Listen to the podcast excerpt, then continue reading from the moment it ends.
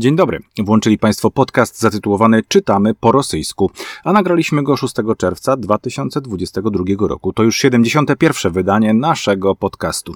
Dziś na podstawie artykułów z rosyjskiej prasy rozmawiamy o kryzysie rynku lotniczego w Rosji, a także o socjalnej gazyfikacji, czyli socjalnych podłączeniach do gazu indywidualnych odbiorców. Jest też tekst o wypoczywaniu na Krymie, krótko wisiał w sieci. Spieszmy się czytać rosyjską prasę, bo tak szybko znika, chciałoby się rzec.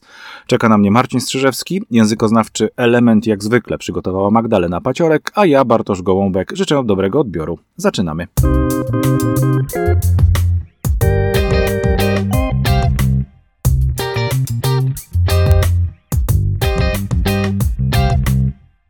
Cześć Marcinie, witam cię Szyszko, e, witamy Państwa.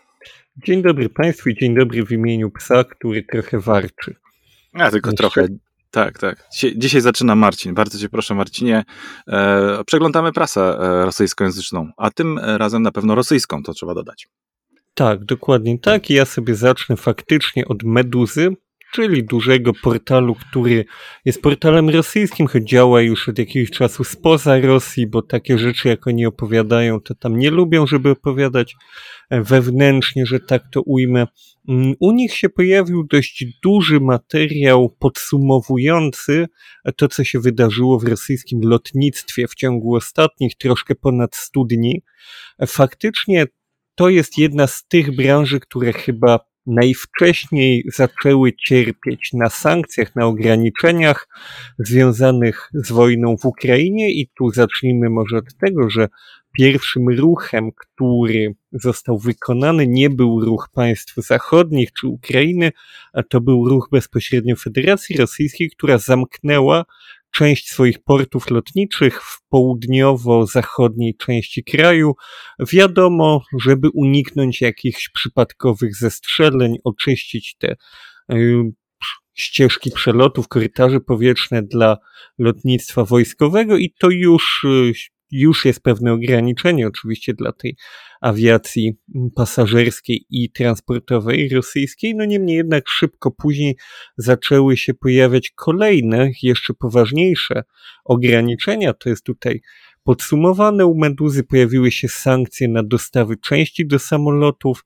Firmy leasingowe, głównie zachodnie, zaczęły domagać się zwrotów samolotów wypożyczonych Federacji Rosyjskiej i jej liniom mm, pasażerskim i transportowym, lotniczym. To jest zupełnie standardowa sytuacja, w której linia lotnicza nie posiada na własność samolotów, tylko je właśnie leasinguje.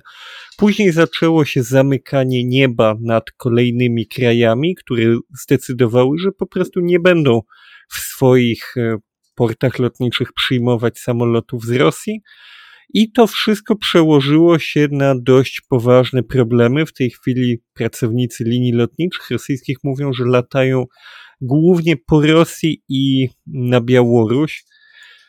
E, dużym problemem jest faktycznie utrata tego biznesu tranzytowego, bo o ile Rosja nigdy nie była jakimś szczególnie potężnym rynkiem turystycznym, w tym sensie, że ludzie z zachodu, ci bogaci turyści, no nie tak często podróżowali po Rosji, choć jak wielokrotnie powtarzałem, ten kraj ma gigantyczny potencjał turystyczny, którego nie wykorzystuje. Niemniej jednak Rosja była dość prężnie działającym hubem przesiadkowym, tranzytowym. Aeroflot zarabiał rocznie na takim tranzycie około 500 milionów dolarów według tego artykułu. Sam, sam Aeroflot oczywiście działało to na prostej zasadzie. Lot z jakiegoś lotniska europejskiego do Moskwy, w Moskwie przesiadka i dalej lecimy geograficznie, to wszystko pasuje do Chin, do Japonii, do Korei, szeroko pojęta Azja e, tutaj mm, była kierunkiem docelowym, ale po drodze rosyjskie linie lotnicze sobie zarabiały. Faktycznie dość szybko pojawiły się problemy. W marcu liczba pasażerów w moskiewskim lotnisku Domodjedowo miała spaść o 25%, w Sankt Petersburgu i Jekaterynburgu o około 7-8%. Moja robocza teoria jest taka, że Moskwa w większym stopniu obsługiwała właśnie ten ruch międzynarodowy, a taki Jekaterynburg raczej stawiał w większym stopniu na mm, przeloty krajowe, więc był mniej dotknięty tą sytuacją.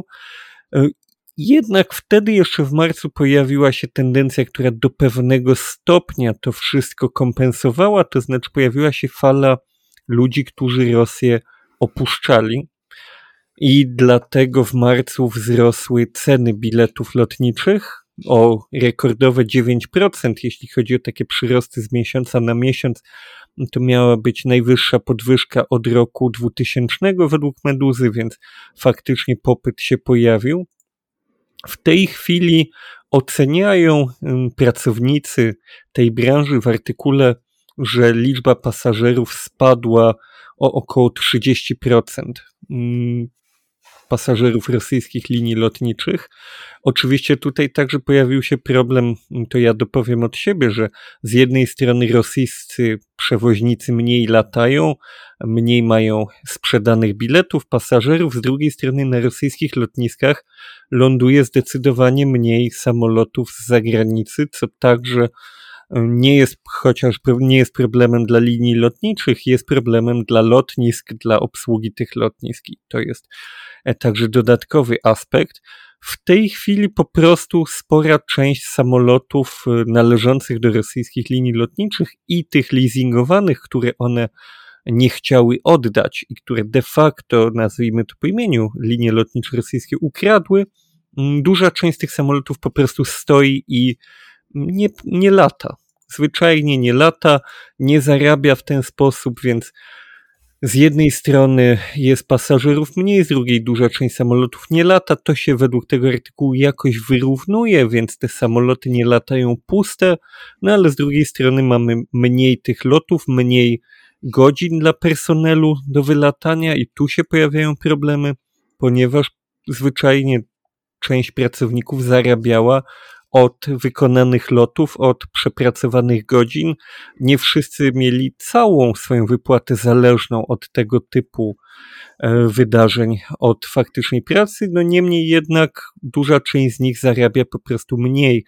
E, pada tutaj taka wypowiedź, jest cytowana stewardessa, która mówiła, że przed pandemią zarabiała miesięcznie ponad 100 tysięcy rubli, w czasie pandemii z państwowymi dopłatami 70 tysięcy rubli, teraz już tylko 50 tysięcy. Pojawiają się tu informacje o tym, że pracownicy linii lotniczych szukają innej pracy, są zmuszani, no nie, że jakoś przemocą, ale są. Większość pracowników jednak po prostu e, nie ma pracy, szukają dodatkowych źródeł dochodu, zastanawiają się dość intensywnie, co im przyniesie przyszłość. Jeden z inżynierów mm, pracujących dla linii lotniczych w Rosji mówił, że póki co nie odczuwa bezpośrednich problemów, niemniej jednak wszyscy zdają sobie sprawę, że w każdej chwili dotknąć może ich utrata pracy, w związku z czym planowanie jakichś dalszych etapów życia, jakichś większych wydatków jest zdecydowanie utrudnione w ich przypadku. Osobną zupełnie, osobnym zupełnie problemem od e, tych już zaczynających się powoli zwolnień, przymusowych urlopów i obcinanych pensji jest kwestia części. Tutaj rozmówcy Meduzy twierdzą, że to nie jest problem, który dotknie rosyjskie linie lotnicze szybko. Według nich taki samolot jest w stanie latać na już y, jakby zastanych w momencie wprowadzenia sankcji częściach dłuższy czas. Twierdzą, że rosyjska flota nie jest bardzo stara, więc powinna sobie poradzić. Niemniej jednak w którymś momencie faktycznie ma się pojawić problem i tutaj znowu e, ten, na ten problem ma być łatwe rozwiązanie, to znaczy kanibalizacja części, jak dość trzeźwo oni zauważają, skoro około w tej chwili 40-50% maszyn nie lata i w zasadzie są to samoloty darmowe, mówiąc wprost ukradzione mm, od e, leasingodawców zachodnich, to rozmontowywanie ich na części, wykorzystywanie ich do tego, żeby te samoloty, które są potrzebne, faktycznie latały, będzie rozsądnym krokiem, choć z drugiej strony trzeba zauważyć, że będzie to krok, który jeszcze mocniej podważy jakiekolwiek możliwości dalszej współpracy globalnej, no bo kto będzie chciał współpracować z firmą, która najpierw zajęła czyjś samolot, a później rozmontowała go na części. Pojawia się tutaj też wątek Suchoja Superjeta, rosyjskiego samolotu, który e, po pierwsze jest w dużej mierze zbudowany na częściach zachodnich, do których teraz nie ma dostępu, więc będzie trudno go zbudować. Po drugie, specjaliści przepytywani przez Meduzę twierdzą, że tak naprawdę to właśnie te rosyjskie suchoje staną jako pierwsze. Dlaczego? Ich punkt widzenia jest taki, że jeśli mamy samolot, który lata w wielu różnych krajach świata, zorganizowanie jakiegoś altern alternatywnego importu części do takiego samolotu z obejściem sankcji będzie łatwiejsze, łatwiej będzie to ukryć, natomiast Suchoj wykorzystuje części dość unikatowe i będzie o wiele łatwiej się można zorientować, że są to właśnie te części dla właśnie tego rosyjskiego klienta i o wiele łatwiej będzie tego typu transport zablokować e, krajom, które te sankcje wprowadziły. E, czy tak będzie w istocie trudno powiedzieć, no niemniej jednak widzimy w tej chwili faktycznie, że sytuacja rosyjskiego lotnictwa jest trudna. Jeszcze nie jest to, jeszcze nie jest to kryzys taki pełnowymiarowy, natomiast jeśli słyszymy o 30% klientów mniej, a przy czym w dużej mierze jest to też mm, ten klient, który więcej płacił, no bo jednak lot krajowy zazwyczaj jest po prostu tańszy, mniej dla takiej firmy opłacalny niż lot na jakąś e, zagraniczną destynację, który jest po prostu dalszy i może zapewnić e, dodatkowe środki, choćby z tego tytułu, że bilet jest droższy. W takim przypadku 30% dla każdego biznesu byłoby dużym ciosem. W tej chwili jeszcze na przykład ten fragment o przymusowych urlopach pokazuje, że jeszcze nie zostały wyczerpane takie środki na przeczekanie tej sytuacji, bo możemy dać zaległego urlopu wszystkim pilotom, którzy gdzieś tam ten zaległy urlop zebrali, ale on się za 2-3 miesiące skończy, czyli w zasadzie to już e, niedługo dochodzi do tego terminu, bo 3 miesiące już minęły, więc w którymś momencie tego typu mm, półśrodki się wyczerpią i pytanie brzmi, co będzie dalej z tą branżą, a to jest E, jak zwykle system naczyń połączonych, to znaczy jeśli ci ludzie, którzy wcześniej dobrze zarabiali, bo piloci, inżynierowie, stewardesy, choćby tu z tej wypowiedzi słyszymy e, ponad 100 tysięcy rubli miesięcznie dla stewardesy, to była w Rosji bardzo dobra wypłata. Tego typu ludzie już nie będą w stanie napędzać konsumpcji i innych branż i to faktycznie jest y, kolejny powód, dla którego możemy twierdzić, że w najbliższych miesiącach będzie w Rosji coraz trudniej. E, tekst e, Meduzy, który przygotowali Anastasja Sadowska, Kirill Bukietow i Gleb Golod jest bardzo obszerny i wyczerpująco opisuje problemy branży, mm, a w tytule tego tekstu mamy e, dokładnie powiedziane tak, budu latać, пока nie сломаются все samoloty, czyli będę latać dopóki nie popsują się wszystkie samoloty. Mm, tym słowem сломаться zajęła się Magda Paciorek i y, proszę posłuchać, co ustaliła. Slamatsa, czyli zepsuć się.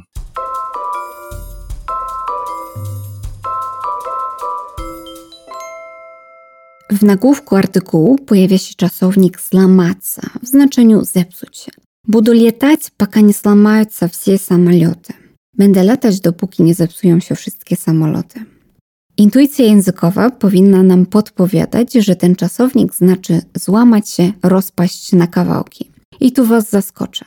Tym razem tak jest. Słowo to może również występować w znaczeniu załamać się, stracić wewnętrzną równowagę, siłę, energię. Z użyciem tego czasownika możemy również powiedzieć o zmianie brzmienia głosu w trakcie przechodzenia mutacji.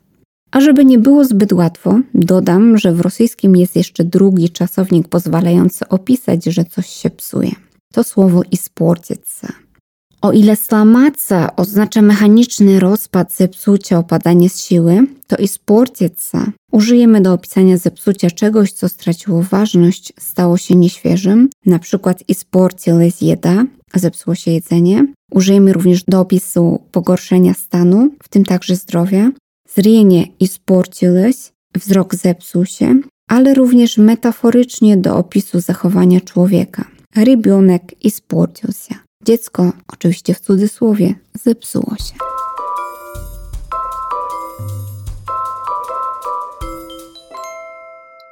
Po ustaleniach Magdy możemy jeszcze na chwilę wrócić do tego wątku, e, który Marcin e, tutaj bardzo obszernie przedstawił. Mówiliśmy już o różnych branżach, które mm, no, wpadają w wir e, historii ze względu na czy to sankcje, czy to inne problemy związane z ze stanem polityki światowej, europejskiej, no i rosyjskiej.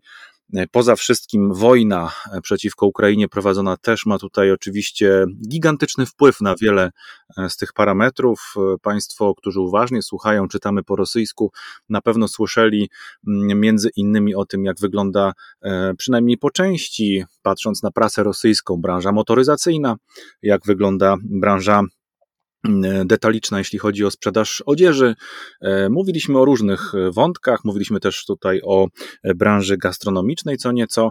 E, przyszła też pora na pewnego rodzaju zerknięcie właśnie do rosyjskiej awiacji, która no, była i słynęła E, ze swojej potęgi. Ja pamiętam swoje pierwsze doświadczenia z samolotami mm, Aeroflotu, e, które no, robiły na mnie wrażenie jako nowoczesne. Oczywiście nie były produkcji rosyjskiej, chociaż raz miałem okazję mm, lecieć e, suchoj superjetem, ale te, którymi mm, udało mi się parokrotnie wystartować i wylądować na tych trasach, które obsługiwały, robiły bardzo dobre wrażenie właśnie ze względu na niezwykłą taką atmosferę obsługi długi, pewnego rodzaju taką szlachetność. Mnie zawsze w oczach, e, a raczej w uszach e, dźwięczy piosenka Władimira Wysockiego, w której padają takie słowa stewardessa jak princesa i rzeczywiście mógłbym to e, powielokroć i słuchać i wyobrażać sobie, jak startuje i ląduje gdzieś daleko od e, Krakowa czy też Warszawy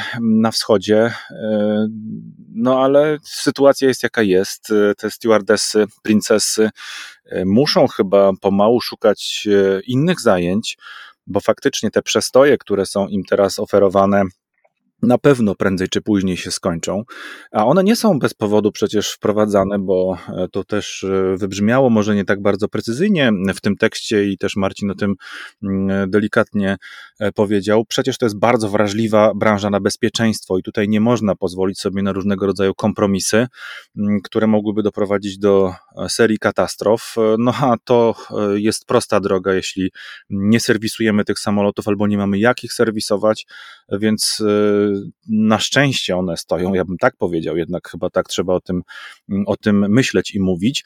Z drugiej zaś strony, mm, nie to, żebym się jakoś specjalnie martwił tym tematem e, w kontekście Rosji, ale jednak e, trzeba sobie uświadomić, że po pewnego rodzaju przestoju długotrwałym, a mówiono o tym właśnie w dobie lockdownu e, pandemicznego, kiedy samoloty też ograniczyły, nie tylko rosyjskie oczywiście, ale właściwie na całym świecie ograniczyły swoje kursy rejsy, że zaczyna się coś w rodzaju nie przestoju, ale wycofywania się z pewnego rodzaju know-how.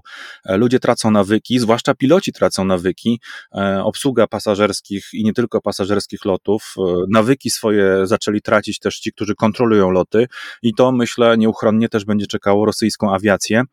E, więc e, nie będzie bezpieczniej po prostu. Ale tutaj akurat e, trzeba spojrzeć prawdzie w oczy i tak jak w innych sytuacjach, które już w tej sprawie sankcyjno-wojennej omawialiśmy, no po prostu odbudowa jakiegokolwiek zaufania także do lotnictwa rosyjskiego będzie trwała, będzie bardzo kosztowna, kosztochłonna niewątpliwie, i wcale nie mam też takiego przekonania, że będzie stuprocentowo skuteczna, to znaczy, że uda się przywrócić jakiegoś rodzaju rosyjski poziom, standard może nie najwyższy na świecie. To tutaj pewnie specjaliści by się mogli spierać i to jest naturalna rzecz. Mamy też w Polsce swoje doświadczenia z, z lotnictwem rosyjskim, z obsługą ruchu lotniczego, mówiąc bardzo generalnie i szeroko, więc myślę, że tutaj po prostu będziemy patrzyli na tą sytuację z pewnego rodzaju, no cóż, nie, nie, nie żalem, jak powiedziałem wcześniej, ale jakiegoś rodzaju nawet zdziwieniem, że do tego Rosja na własne życzenie po prostu mm, doprowadziła. Mało tego, z jednej strony te samoloty stoją, czekają, e, słusznie, niech stoją i czekają, jeśli nie ma gwarancji, że będą bezpiecznie mogły startować i lądować, ale też popatrzmy na to może z politycznej perspektywy, być może Państwo, e, którzy nas dzisiaj słuchają, już dotarli do tej informacji, już może gdzieś Wam mignęła e, w internecie. E, oto przecież Sergiej Ławrow nie wyleciał a miał wylecieć, czy też planowany był jego wylot mm, do Belgradu, ale tutaj akurat e, zadziałały siły natury geograficzno-politycznej. E, kilka państw, e, przez które miał przemieszczać się akurat państwowy samolot Federacji Rosyjskiej z ministrem obrony, nie ministrem obrony, ale oczywiście ministrem spraw zagranicznych Federacji Rosyjskiej, nie przeleci mm, nad tymi państwami. Chodzi innymi o Bułgarię, Macedonię Północną. To są konsekwencje polityczne. Mnie akurat w tej konkretnej sprawie tego nieprzelotu, e, jeśli faktycznie miał być e, planowany, bo to też może była pewnego rodzaju próba sił, ale załóżmy, że to prawda, że faktycznie na dzisiaj i jutro e, ta wizyta w Serbii Ławrowa miała się odbyć, więc jeśli to prawda, to dziwi, że w ogóle założono, że wszystko pójdzie zgodnie z planem, bo dlaczego miałoby tak pójść? Zresztą jeszcze dzisiaj będziemy wracali do tych kłopotów z przemieszczaniem się e, w innych kontekstach. A tymczasem, Marcinie, możemy, myślę, iść dalej.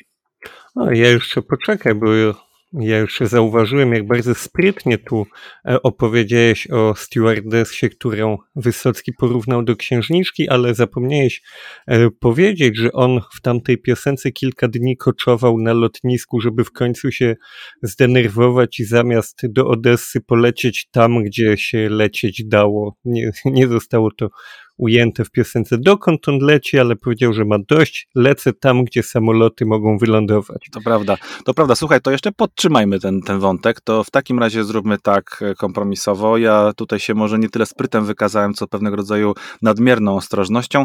Niech zatem wszelkie rakiety wystrzelone przez Federację Rosyjską teraz ominą absolutnie Odessę, nie dolecą tam, e, a były już takie próby i już parę rakiet e, rzeczywiście poszło tym kursem i niech Wysocki tutaj ma rację, niech lecą gdziekolwiek indziej i w ogóle niech e, zaczną omijać ziemie ukraińskie i miasta i wsie ukraińskie, więc e, no tak, to bym widział. Jak najbardziej. Niech zachowają sobie te rakiety dla siebie. I w sumie to teraz wątek dość, e, nazwijmy to, mm, zbliżony, ponieważ doszło do poważnego pożaru na zachodzie Moskwy w centrum biznesowym Grand Sietunie Plaza. Mm, tam doszło do pożaru, który dość szybko się rozprzestrzenił i to jest dość istotny wątek. E, ewakuowano około 120 osób tam w czasie tej akcji ratowniczej, w której brało udział około 200 strażaków e, i obecny był także minister spraw nadzwyczajnych tam, więc to faktycznie e, duży pożar mm, był. W czasie tej akcji e, kilkanaście osób miało zostać uwięzionych mm, pomiędzy płomieniami, więc była to trudna i skomplikowana akcja ratownicza. E, na szczęście w danych, które znalazłem, nie pada informacja o żadnych ofiarach śmiertelnych, tylko jedna piętnastolatka w szpitalu jest tu wymieniana. Natomiast to, co jest tutaj, nazwijmy to interesujące, chociaż można powiedzieć, że też smutne po prostu, to wnioski, które wypłynęły już po tym pożarze. Tam płonęła w zasadzie fasada tego budynku i bardzo szybko po tej fasadzie, po jej warstwie izolacyjnej te płomienie się roznosiły na kolejne piętra. Jak się później okazało, ta izolacja termiczna na fasadzie nowoczesnego w teorii centrum biznesowego była wykonana z, cytuję, przestarzałych, łatwopalnych materiałów, co oczywiście no, nie jest y, do końca zgodne z zdrowym rozsądkiem. Nie będę się wypowiadał o przepisach przeciwpożarowych, bo jak one są sformułowane w Federacji Rosyjskiej, niestety nie mam pewności. Niemniej jednak faktycznie tutaj rozmówcy mediów mówili, że tego typu materiały z dużą zawartością mm, tworzyw sztucznych w momencie, gdy wybuchnie pożar, tworzą e, obłoki gryzącego dymu, który utrudnia ewakuację. Ludzie, którzy mieli nieszczęście znaleźć się e, w tym budynku w czasie mm, pożaru, mieli opowiadać, że mm, wyszli na klatki schodowe tuż po tym, jak rozległy się sygnały alarmowe i już wtedy było, e, budynek był dość poważnie zadymiony więc można stwierdzić, że faktycznie mm, ten pożar i to zadymienie postępowały dość szybko. I to oczywiście no, ciężko byłoby e, w przypadku pożaru nie, mm, nie zwrócić się do tej historii. Podobnie to wyglądało w przypadku tego tragicznego pożaru w centrum handlowym e, Zimowa Wiśnia. Mm, to było e, w Kuzbasie, jeśli dobrze pamiętam, tak. jakieś pięć lat temu. Tam faktycznie zginęła dość duża liczba dzieci. I tam była podobna historia, to znaczy tak, że e, złe materiały, zła sygnalizacja mm, przeciwpożarowa, problemy z łatwopalnością właśnie tego budynku. Tam z tego co pamiętam, mm, był problem z lampą, która zapaliła się i topiąc się, z niej spadały takie niewielkie krople rozgrzanego plastiku, wpadały do basenu z sześcianami gąbkowymi dla dzieci i tam wybuchł e, bardzo szybki pożar. Właśnie te tworzywa sztuczne bardzo szybko się paliły, e, tworząc znowu te, e, no nazwijmy to, duże objętości gryzącego, nieprzyjaznego dla ludzi dymu, który utrudniał dodatkowo ewakuację. To po raz kolejny każe nam dojść do takiej banalnej w gruncie rzeczy refleksji, że kraj, który ma tyle problemów, jak chociażby zupełnie właśnie banalne bezpieczeństwo przeciwpożarowe, e, zajmuje się naprawianiem, cywilizowaniem sąsiadów, bo pod takimi hasłami ta inwazja została przeprowadzona, prawda? My im pokażemy, zmienimy im rząd, pokażemy im, jak trzeba żyć, zdenacyfikujemy i tak dalej. A się okazuje, że no niestety mm, pracy takiej wewnątrz Federacji Rosyjskiej no zdecydowanie nie brakuje, takiej, którymi można by się zająć w zdecydowanie wcześniejszej kolejności. To są rzeczy, które mm, zdarzają się niestety, istety, regularnie w Federacji Rosyjskiej. Mówiłeś o tej e, zimowej wiśni w Kuzbasie rzeczywiście, w miejscowości Kemerowo to się, mm, to się działo mm, dokładnie w marcu 2018 roku.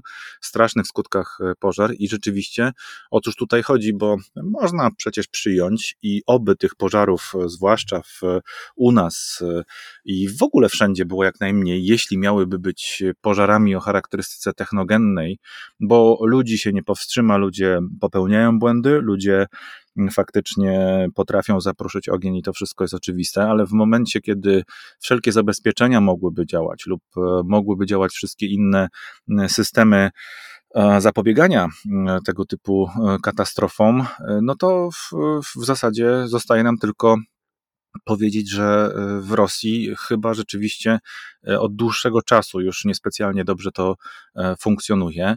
Mm, służby, które mają chronić przed pożarami, głównie są wykorzystywane i myślę, że to doskonale nasi słuchacze wiedzą do zatrzymywania i blokowania różnego rodzaju koncertów, wydarzeń kulturalnych, które nie są przychylne władzom, blokowania różnego rodzaju wydarzeń też na świeżym powietrzu, jeśli tylko można pod pretekstem ochrony ochrony przeciwpożarowej coś takiego mm, przeprowadzić, czyli oczyścić polityczne ewentualnie konteksty, to te służby są bardzo chętnie i skwapliwie wykorzystywane właśnie do takich celów. A tam, gdzie można byłoby zapobiegać e, różnego rodzaju wznieceniom się ognia, no to niestety często bywa, nie zawsze, ale często bywa, że e, sprawy wymykają się spod kontroli i to możemy powiedzieć bardzo eufemistycznie. E, w izwiestiach nawet, jak patrzę teraz na mm, stronę tej gazety, prorządowej. Jeśli wrzucą Państwo w wyszukiwarkę tej gazety e, wiadomości, wyszukiwanie wiadomości z tagiem pożary, no to niestety, ale doskonale wszyscy będziemy mogli to zaobserwować, że codziennie, absolutnie codziennie E, są wpisy. Moglibyśmy w zasadzie taki pożarowy odcinek e, przygotować i on nie byłby w żaden sposób na wyrost. Wszystko to podaje prasa rosyjska, media rosyjskie i Tutaj nie ma się co łudzić, że cokolwiek e, w tej w zakresie jakiegoś bezpieczeństwa pożarowego się e, poprawia.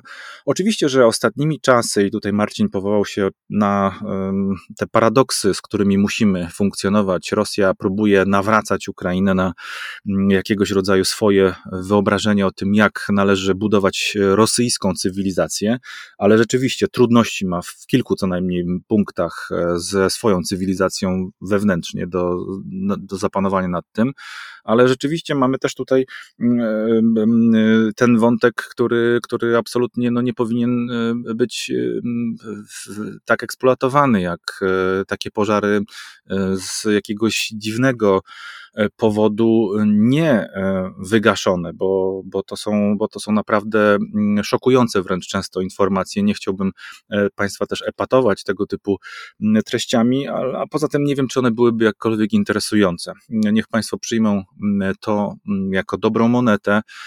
I uwierzcie nam, że e, jeśli otworzymy jakiekolwiek doniesienia o tym, jak wygląda sytuacja pożarowa w Rosji, to, mm, to codziennie coś. Y, wracając do tematu ukraińskiego, oczywiście, że przyszła radość związana z tym, że płoną także od pewnego czasu miejsca, w których rekrutuje się nowych żołnierzy. Płoną także miejsca, które z natury swojej w zasadzie nie musiałyby płonąć, a jednak wojna powoduje najprawdopodobniej wojna, jakiegoś rodzaju mm, działania, być może ukraińskie także, że te pożary gdzieś w niektórych miejscach nietypowo e, wzmogły się e, i faktycznie no tutaj absolutnie mm, jest to y, jednak inny temat e, i oddzieliłbym to jednak od tych pożarów, które tak jak e, w kilku przynajmniej przykładach i przypadkach e, miały miejsce. Mówiliśmy też już jakiś czas temu mm, o tym, jak płoną torfowiska w Rosji, jak trudno sobie z tym poradzić. No a jeszcze do tego w tym pożarze moskiewskim, najnowszym, tak go nazwijmy, mm, był e, pojawił się problem z jednym z bardzo ważnych stołecznych szefów MCS, czyli Ministerstwa Spraw Nadzwyczajnych. Mm, w ciężkim stanie nachodzi się, nachodzi się znajduje się ten właśnie oficer e, służby no, specjalnej służby rosyjskiej, którą zresztą przypomnijmy to państwu, e, młodszym państwu, że prowadził tą służbę e, długo i ofiarnie Siergiej Szojgu, który teraz jest ministrem obrony narodowej. Mało tego, może akurat warto jeszcze przy tej okazji wspomnieć, że Władimir Putin właśnie mianował nowego ministra do spraw zwalczania tych sytuacji nadzwyczajnych. Nie było to w zeszłym tygodniu oczywiście, ale już kilkanaście dobrych dni temu. Yy, co do tej nominacji po zmarłym Jewgeniju Zinczewie, mówiliśmy też o tej, o, tej, o tej sytuacji, o tej śmierci. Tym nowym ministrem do spraw sytuacji nadzwyczajnych, do zwalczania e, sytuacji nadzwyczajnych został człowiek, który też jest e, mm, no, człowiekiem służb specjalnych, człowiekiem związanym z ochroną Władimira Putina i to faktycznie no, nie robi wrażenia, tylko raczej staje się pewnego rodzaju rutyną, tradycją, E, i e, jakiegoś rodzaju nawet chyba mm, fiaskiem w ogóle e, państwa rosyjskiego, przynajmniej na tym, na tym poziomie.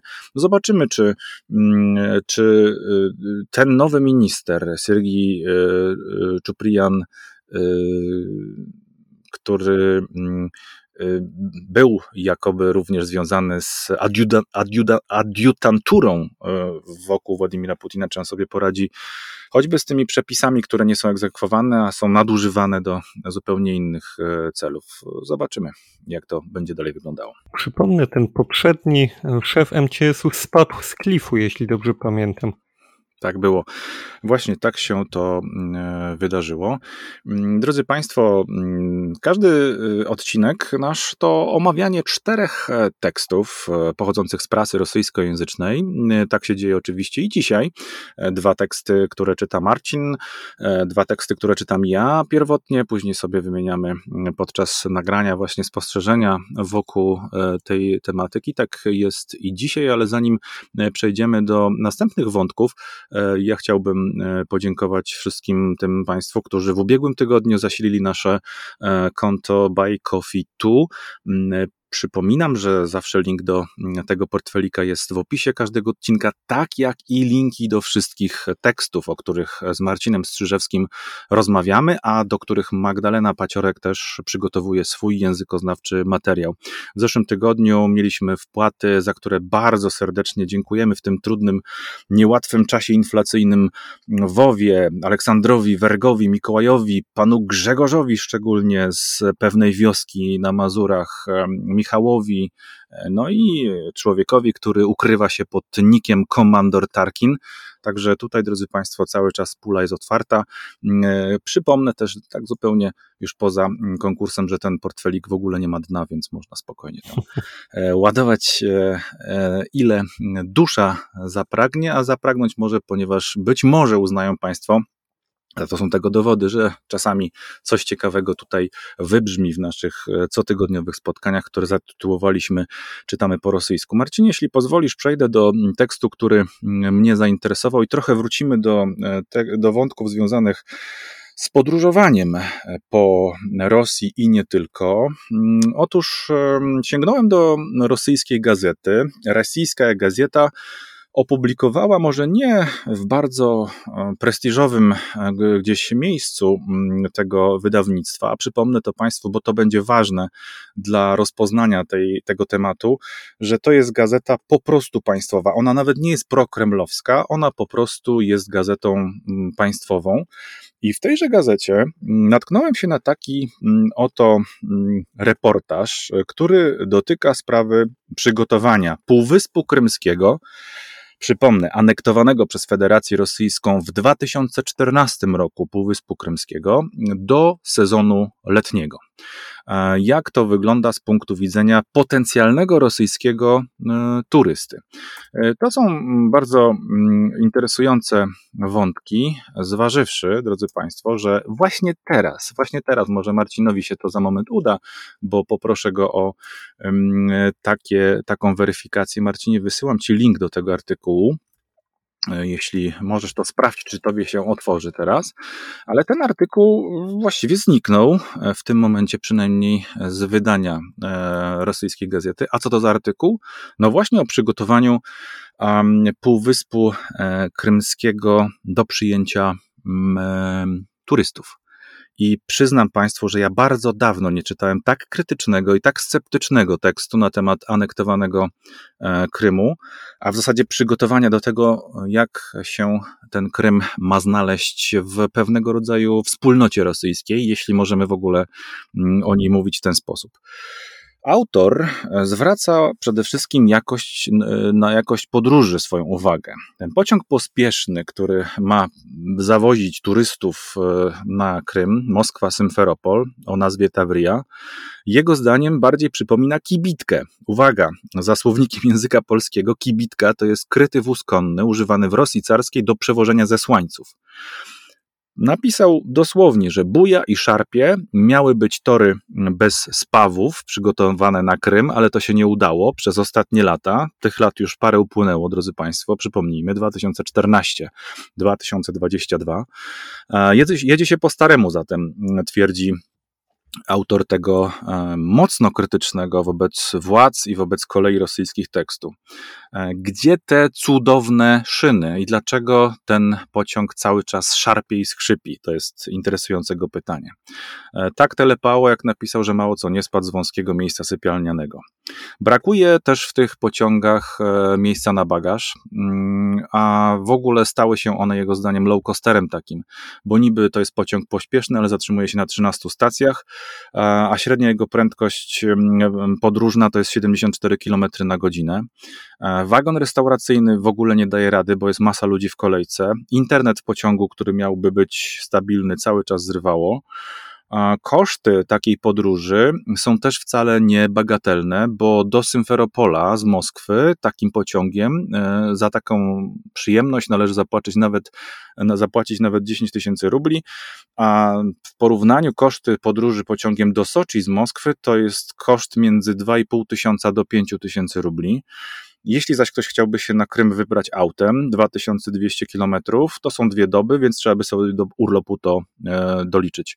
No, nie muszę chyba Państwu przypominać, ale warto to jednak zrobić, że po prostu loty do um, tych destynacji, jak się modnie mawia, w branży turystycznej, czyli po prostu te cele podróży e, turystów są e, niemożliwe, e, ponieważ niebo nad Półwyspem i nie tylko nad Półwyspem, ale tutaj w południowej części Federacji Rosyjskiej jest po prostu zamknięte z powodu, no cóż, w Rosji usłyszeliby Państwo, że z powodu specjalnej operacji wojskowej, a my powiemy jasno, że z powodu wojny, którą Rosja od trzech miesięcy, od ponad 100 dni prowadzi już na Ukrainie.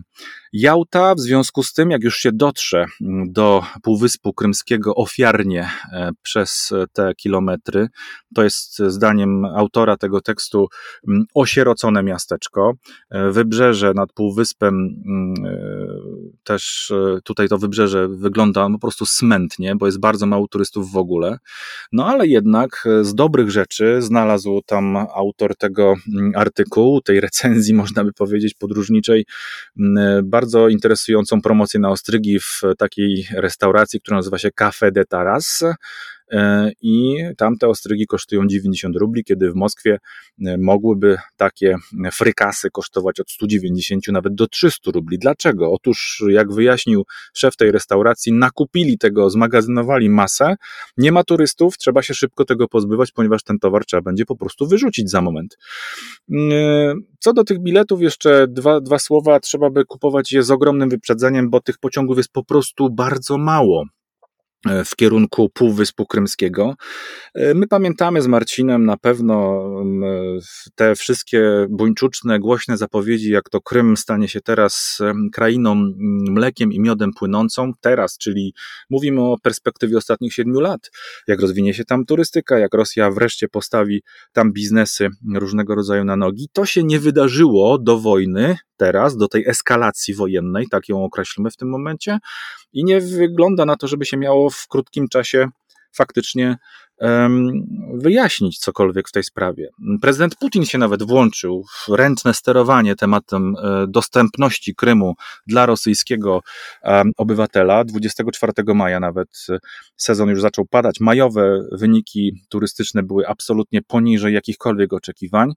No i coś tam nawrzucał organizatorom transportu kolejowego, to się przełożyło na to, że powiększono liczbę, mm, podniesiono liczbę mm, podróż, y, y, y, składów, które podróżują do Anapy, Adleru, Noworosyjska, Krasnodaru i Kisłowocka, ale przypomnijmy, to nie jest wciąż Półwysep Krymski. Półwysep Krymski wciąż jest taką czarną, takim, taką czarną plamą na mapie no, Ukrainy, e, jeśli mielibyśmy być uczciwi, a jeśli nie będziemy uczciwi, no to Rosji, która próbuje, ale nie potrafi sobie z tym wszystkim jakoś e, poradzić.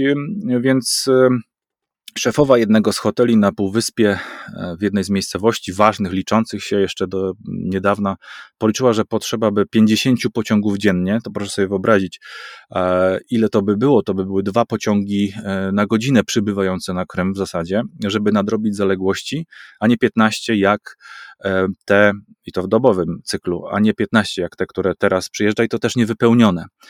Krym turystycznie jest, drodzy Państwo, i wynika to z tego tekstu e, rosyjskiej gazety. Znajdziemy na pewno jego e, źródła, jeśli nawet e, przestał już funkcjonować. Nie dziwię się, dlaczego zniknął, jeśli zniknął faktycznie. Zniknął, potwierdzam. E, masa odwołanych przyjazdów e, także Rosjan, którzy mają do niego dostęp, e, to jest powyżej 50%, w niektórych hotelach aż 80% nawet. No i pojawiły się realne obawy o stabilność przeprawy przez słynny most krymski, który jest zagrożony ostrzałem ze strony ukraińskiej oczywiście, chociaż Siergiej Aksjonow próbował to uspokajać, tą, ten, ten temat. No i jeszcze dołączono tutaj coś, co wcale też nie jest bagatelne. Turyści boją się bajraktarów, które krążyły już nad Krymem i pewnego rodzaju zagrożenie też powodowały. Mm, raz jeszcze, rosyjska gazeta, korespondent próbował sprawdzić, jak można odpocząć na Krymie i chyba nie bardzo mu się to udało. Ja tu powtórzę jeszcze raz, zgodnie z Twoją prośbą sprawdziłem, no wyrzuca nam tutaj ten słynny błąd 404, strony nie ma i tak jak mówisz się zupełnie też nie dziwię, a takich rzeczy w Rosji się nie przyjęło mówić w tego typu mediach. Ktoś, kto opublikował ten tekst i został, jak rozumiem, wysłany na ten Krym, być może nawet za redakcyjne, czyli w tym wypadku państwowe pieniądze, napisał coś takiego i teraz prawdopodobnie ma problemy. Natomiast no nie może to tak do końca dziwić. Faktycznie Krym, ja nie znam tego Krymu z y, okresu już rosyjskiego. Podejrzewam jednak, że nie zmienił się on aż tak drastycznie, e, bo Rosja no nie jest krajem, który tworzy dobre warunki do inwestowania, który rozwija infrastrukturę i wspiera tego typu e, działalność, jaką jest turystyka w sposób skuteczny, bo nie twierdzę, że nie intensywnie, tam ma prawo się coś dziać, no niemniej jednak, jak zawsze powtarzam, tam brakuje zdecydowanie jakiegoś know-how dotyczącego wsparcia turystyki, jeśli chodzi o informacje, jeśli chodzi o infrastrukturę, o bazę noclegową, o jakieś zasady, standardy i ogólnie mm, cały zespół przeróżnych czynności, które ostatecznie sprawiają, że człowiek się czuje w danym miejscu dobrze jako turysta. Tu faktycznie nie mam zielonego pojęcia, jak ktoś mógłby wpaść na taki, no nie chcę użyć brzydkich słów, ale niemądry pomysł, żeby odpoczywać właśnie na Krymie. To jest okupowany fragment kraju, w którym w tej chwili toczy się najbardziej intensywna wojna w Europie od dziesięcioleci. A tak jak mówisz, chociażby Bajraktary, tak jak mówisz, chociażby jakaś ewentualność, że na przykład e, podczas naszego przejazdu pociągiem zostanie trafiony, powiedzmy, rakietą most krymski. Oczywiście tutaj taki mm, Arestowicz mówi, że trafienie takiego mostu, zniszczenie to nie jest takie proste, że Ukraina nie ma zasięgu i że tego nie zrobi. I generalnie prawdopodobnie dokładnie tak jest, tylko po pierwsze, gdyby oni mieli zasięg i odpowiednie uzbrojenie, to dokładnie tak by mówili, że nie są w stanie. Po drugie, nawet jeśli to jest nie wiem, półtora procenta na to, że zginiemy z całą rodziną w kuli ognia lecącej na dno Morza Czarnego, to myślę, że to jest zbyt duże ryzyko, tak? Mm, rozumiem, że czasem się ryzyko akceptuje w rzeczywistości naszej, ale jednak na wakacjach wolelibyśmy być gdzieś dalej od tego typu wizji. Więc y, osobiście ciężko mi sobie wyobrazić y, tego typu pomysły, a przecież tam jeszcze mamy do czynienia ze zgrupowaniami wojsk rosyjskich, z jakąś również mglistą i e, niepewną, ale jednak wizją możliwej kontrofensywy.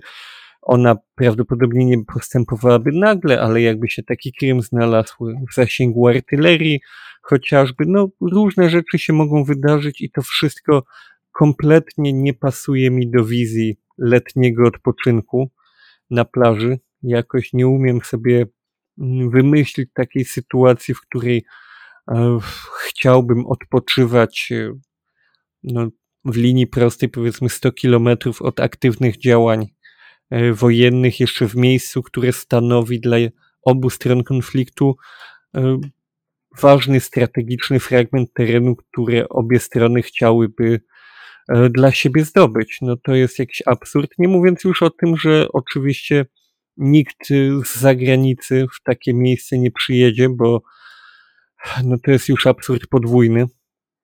Ja już tu nie mówię nawet o krajach zachodnich, o, o obywatelach krajów zachodnich, bo to jest zupełnie jasne, ale nawet myślę tacy Kazachowie, Azerowie, Ormianie, mm, ludzie z tej, nazwijmy to, wspólnoty niepodległych państw jeszcze istniejącej, no też raczej zbyt dobrze zdają sobie sprawę, jak to wszystko wygląda, żeby przybywać w takie miejsce, a sami Rosjanie z kolei dodatkowo oprócz tych wszystkich mm, nie bardzo realnych, ale jednak istniejących zagrożeń, i ryzyk, muszą dołożyć także ogromną niepewność ekonomiczną i podejrzewam, że duża część z nich po prostu na wakacje w tym roku się nie wybiera, bo się zastanawia, czy nie lepiej oszczędzić, żeby mieć co jeść na jesień, bo oczywiście może sytuacja wyglądać o wiele mniej drastycznie, ale w tej chwili po prostu nikt z nich nie ma najmniejszej pewności tego, co się wydarzy za 3-4 miesiące, czy pół roku i czy e, praca będzie, czy jedzenie będzie, jak będą wyglądały ceny i myślę, że wielu z nich decyduje się raczej na oszczędzanie środków, a nie na wakacje. Otóż to, to jest właśnie ten problem, w którym troszeczkę mm, próbuje pewnie rząd rosyjski też, e, od którego próbuje rząd rosyjski uciec. Pewnie nie tylko będzie to ucieczka rządu rosyjskiego, ale w tym roku szczególnie Rosja będzie miała trudności z tym, żeby dobrze mm, znaleźć dla tych, którzy uważają wciąż, że nic się nie dzieje, mm, jakieś miejsca wypoczynku. Najbogatsi zawsze sobie poradzą, to chyba jest ewidentne, ale ci, którzy E, no nie mają zasobów i środków, e, to po prostu e, zostaną w domu, będą oglądali mm, przekaz telewizji najpewniej tej jedynej słusznej i będą cały czas utwierdzani w tym, że w zasadzie jest wszystko w porządku, odpoczną sobie kiedyś przy innej okazji. No ale ja akurat w tej sprawie tutaj jakiegoś żalu wielkiego wyrażać nie będę. No cóż, taka, taka dola.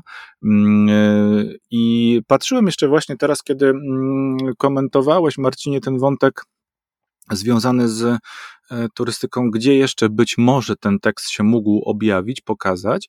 E, wyszukiwarki e, na takim bardzo podstawowym poziomie wyszukiwania, to chcę Państwu od razu jasno powiedzieć, nie wyszukują go, nie znajdują go łatwo, ale gdzieś na takim portalu 123ru.net odnośnie Symferopola, bo Symferopol tam był wymieniony oczywiście jako ważne miejsce, jest przekierowanie wciąż do tego artykułu z pierwszego, z pierwszego właśnie czerwca i cały tytuł również tutaj Państwo by znaleźli. Ja mm, obiecuję, że zrobię wszystko, żeby ten tekst wydobyć e, z czeluści internetu dla naszych e, słuchaczy, którzy chcieliby jednak w oryginale doświadczyć tej e, no, dosyć nietypowej sytuacji, w której rządowa gazeta krytykuje rząd w sposób bardzo y, zdecydowany i jednoznaczny.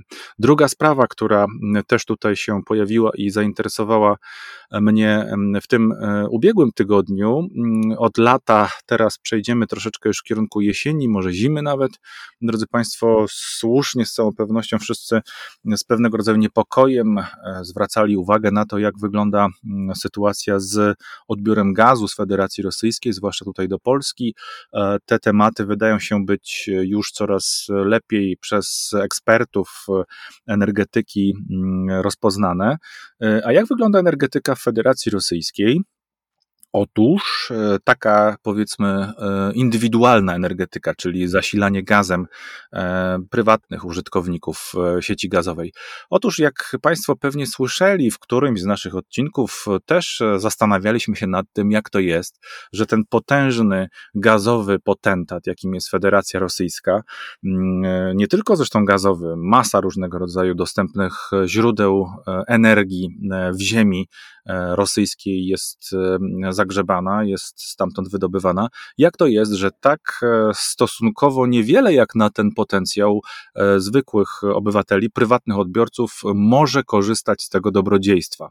Otóż e, jakiś czas temu jak twierdzą źródła historyczne już w zasadzie na samym początku swojej kadencji prezydenckiej, czyli w 2001 roku, to już było rok po wyborze, Władimir Putin już dostrzegł też ten problem i próbował na różne sposoby z nim walczyć. Walczy z nim do dzisiaj i oto jeden z nowszych pomysłów, który chciałbym Państwu przedstawić, który wciąż pozostawia pewnego rodzaju mm, znaki zapytania, jak to e, jest możliwe.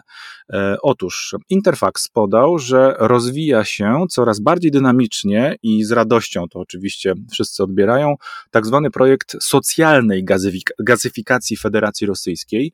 Na czym to, drodzy Państwo, polega?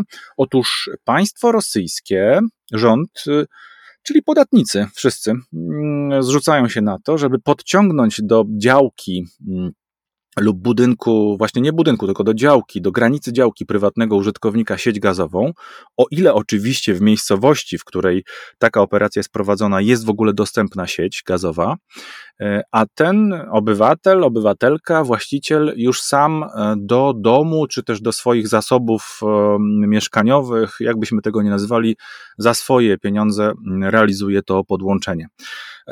W 2021 roku, czyli w zeszłym roku, jakby wcześniej na to nie było czasu, prezydent zintensyfikował albo poprosił o intensyfikację stosowne ministerstwa w opracowywaniu tych schematów podłączeń. I dzisiaj, wczoraj, w zasadzie no, kilka dni temu, Interfax podał ten właśnie taki dobry, miły E, wpis e, to jest 1 czerwca, e, dokładnie w zeszłym tygodniu, że oto 50 tysięcy użytkowników mogło zyskać na tym socjalnym podłączeniu. Ale uwaga, drodzy Państwo, to jeszcze jest e, w porządku, ale miejsce, w którym się to realizuje, jest albo może jednak budzić pewnego rodzaju wątpliwości, być może nawet niektórych szok, będzie szokowało. Chodzi tu bowiem o jeden z najbogatszych jednak regionów Federacji Rosyjskiej, czyli Podmaskowie. To są e, miejscowości, które tak po krakowsku byśmy powiedzieli, znajdują się w obwarzanku e, wielkiej Moskwy, w których, jak się słusznie Państwo domyślają, po prostu nie ma gazu indywidualnie odbieranego w dużej części domostw i siedzib ludzkich. To też trzeba przyznać, bardzo często jest tak zwany mm, teren nadacze, rekreacyjny i być może tam akurat takich potrzeb wysublimowanych nie ma, a jednak tych socjalnych podłączeń jest e, coraz więcej i z tego Rosja, a przynajmniej prasa rosyjska się bardzo cieszy. E, I e, dodajmy też, bo to może być również interesujące z punktu widzenia logistyki i wiedzy o tym, jak zorganizowana jest Federacja Rosyjska, mm, bardzo mało jest, czy też relatywnie mało jest także w tym bardzo gęsto zaludnionym jednak regionie, biur Gazpromu, fizycznych takich lokalizacji, do których mógłby przyjść petent, klient po prostu i poprosić o realizację takiego projektu. Stąd też wychodząc naprzeciw e, potrzebom e, społeczeństwa, tak to określmy, mm, e, pojawiły się takie mobilne biura, które dojeżdżają do tych miejscowości w busach po prostu i do tych busików mogą się wybrać, udać wszyscy ci zainteresowani takim socjalnym podłączeniem. Przypomnijmy, państwo rosyjskie doprowadza do granicy działki tę sieć gazową, a następnie już we własnym zakresie mm, ten e, właśnie e, odbiorca sobie pod, robi podłączenie we własnym domu. Gdzie się podziały pieniądze na biura, na wszystko to, co mogłoby wcześniej mm, e, się tutaj mm, zrealizować pozytywnego w tej sprawie, to trudno powiedzieć. Chyba szły w komin te pieniądze, ale są domysły, że jednak były w dużej mierze dystrybuowane, mówiąc eufemistycznie, nie do końca we właściwych celach i przez właściwe osoby. Wróćmy jeszcze do poziomu gasyfikacji w Rosji, bo to może być mm, dla nas wszystkich też interesujące. Otóż, zgodnie z oficjalnymi danymi mm, z roku 2020, y, stopień, poziom gazyfikacji kraju, czyli dostaw gazu ziemnego do obywatela e, indywidualnego odbiorcy, wynosi 71%. Przypomnijmy, że w czerwcu 2020 Władimir Putin e, nakazał Gazpromowi i odpowiedzialnym ministerstwom, zabezpiecze, ministerstwom zabezpieczenie gazyfikacji Federacji Rosyjskiej, tych regionów, które mają największe w tej sprawie deficyty, w dwóch etapach, proszę posłuchać. Do 2024 roku, czyli w perspektywie dwóch lat, e, trzeba, zdaniem prezydenta, doprowadzić do zgazyfikowania E, do, 7, do poziomu 74% i praktycznie 75%, a do roku 2030 do poziomu 83%. Czy te plany e, się zrealizują? Trudno mm, dzisiaj oczywiście wyrokować. Może jednak według mnie dziwić. Mnie zastanawia, może nie dziwi, ale zastanawia, jak to się dzieje i jak to jest, że perspektywie 20 praktycznie już dwóch lat prezydentury Władimira Putina nie udało się domknąć no już tak na 100%. Można by rzec, tak nie eufemistycznie, ale tak potocznie, żeby śpiący na gazie kraj rzeczywiście z niego mógł korzystać. Myślę, że może też tutaj chodzić nie wiem, jak ty, Marcinie, uważasz, ale może chodzić na przykład o koszty, e, które należałoby ponieść, e, odbierając jednak ten gaz od Gazpromu, na które być może użytkownik indywidualny też nie do końca jest mm, przygotowany. Na pewno jakaś część tych użytkowników nie ma pieniędzy na to, żeby e, dokonać tego podłączenia od granicy działki do domu, bo to też sygnalizowali mm, eksperci w tej sprawie.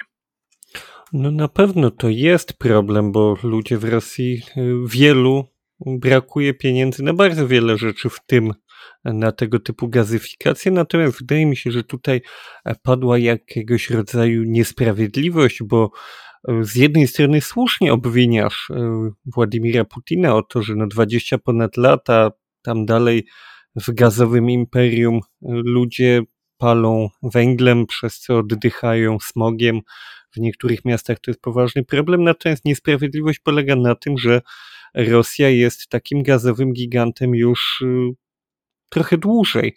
I faktycznie w zasadzie od no jeszcze czasów komunistycznych widzieliśmy, że te zasoby gazu były używane w zasadzie bardziej jako narzędzie międzynarodowej polityki, momentami narzędzie nacisku, na partnerów zagranicznych próba uzależniania ich od tego surowca zresztą wyszła im całkiem dobrze. I tutaj można powiedzieć, że i Putin i jego poprzednicy całkiem nieźle wykorzystali te zasoby naturalne, tylko po prostu w zupełnie innym celu, niż nam by się to wydawało sensowne, bo nam by się wydawało, że skoro mamy takie zasoby, to można by je w korzystnej cenie, wiadomo, to jest mniejsza odległość, więc można je sprzedać trochę taniej. Nie trzeba ich tak daleko przesyłać, y, skraplać, wysyłać tankowcami, pakować w rurociągi, których budowa też trochę kosztowała. Przecież można by je sprzedawać lokalnym mieszkańcom, żeby im się po prostu żyło lepiej, e, taniej, żeby nie musieli e, tego węgla zużywać, wozić, palić w piecach ręcznie tylko żeby mieli po prostu łatwiejsze życie, bardziej komfortowe, tylko że to, jak się wydaje, nigdy po prostu nie było celem. Bo gdyby było, to faktycznie wydaje się, że te pieniądze, które Gazprom przez lata zarabiał, to były poważne pieniądze. Oczywiście przypominamy, że mm, pieniądze ze sprzedaży ropy były większe niż ze sprzedaży gazu, no niemniej jednak z gazu Rosja także czerpała miliardy dolarów rocznie za takie pieniądze dałoby się przeprowadzić jakiegoś rodzaju inwestycje, pomóc ludziom w tym, żeby ich jednak było stać na ten gaz, już pomijając kwestie związane z jakimiś bezpośrednimi dopłatami, to można by oczywiście chociażby taki Gazprom zwyczajnie e, opodatkować w taki sposób, żeby no, część tych pieniędzy po prostu wróciła do społeczeństwa. E, oczywiście można mieć różne podejście do tego typu kwestii, niemniej jednak w tym konkretnym przypadku mówimy o zasobach naturalnych należących do kraju jako całości, które nie są de facto same w sobie efektem czyjejś konkretnej pracy czy przedsiębiorczości, więc mm, rozdzielenie w jakiś sposób zysków z posiadania takich złóż na obywateli, no wydaje się jednak sprawiedliwym rozwiązaniem i choćby sfinansowanie na przykład dostępu do takiego, do samej sieci gazu. Ja już nie mówię o samym surowcu, za który płacić jak najbardziej, przecież ludzie by płacili, ale choćby sfinansowanie dostępu do niego wydaje się już nie aż tak ogromnym wysiłkiem dla tak ogromnej machiny, ale tak jak zauważyłeś, te pieniądze raczej trafiały gdzieś indziej. Wydaje nam się, że my rozumiemy, gdzie one trafiały. Między innymi na rozwój y, systemów uzbrojenia, na szykowanie inwazji, na pałace, na, na propagandę. Na propagandę. No to wszystko, to nie są tanie rzeczy, prawda? Tak, Więc nie każdego ten, na to stać. Dokładnie. Więc ten gaz, ta ropa to był dobry sposób, żeby na to wszystko zarobić, no tylko Kołdra ma określoną długość, jeśli ją naciągniemy na głowę, to na stopy już nie starczy. To jest dość jasne, jeśli ta głowa jest duża i ma duże potrzeby, no to te stopy będą po prostu marzły i wydaje się, że po prostu właśnie w tej sytuacji to obserwujemy, czyli marznące stopy Rosjan i tak jak mówię, to jest też problem ekologiczny, bo duża część rosyjskiego społeczeństwa musi palić innymi, mniej przyjaznymi rodzajami paliwa. Dodatkowo też takie opalanie węglem i drewnem w piecach, zwłaszcza na tych terenach wiejskich, także i tu wrócimy do tematu, który się już dzisiaj przewinął, e, sprzyja pożarom. Niestety jednak utrzymywana w dobrym stanie instalacja gazowa jest mniej podatna na drobne ludzkie błędy, na to, że ktoś po prostu zaśnie, zaczadzi się, podpali, bo wypadnie węgielek na dywan. A niestety w Rosji tego typu pożary jak najbardziej też się zdarzają.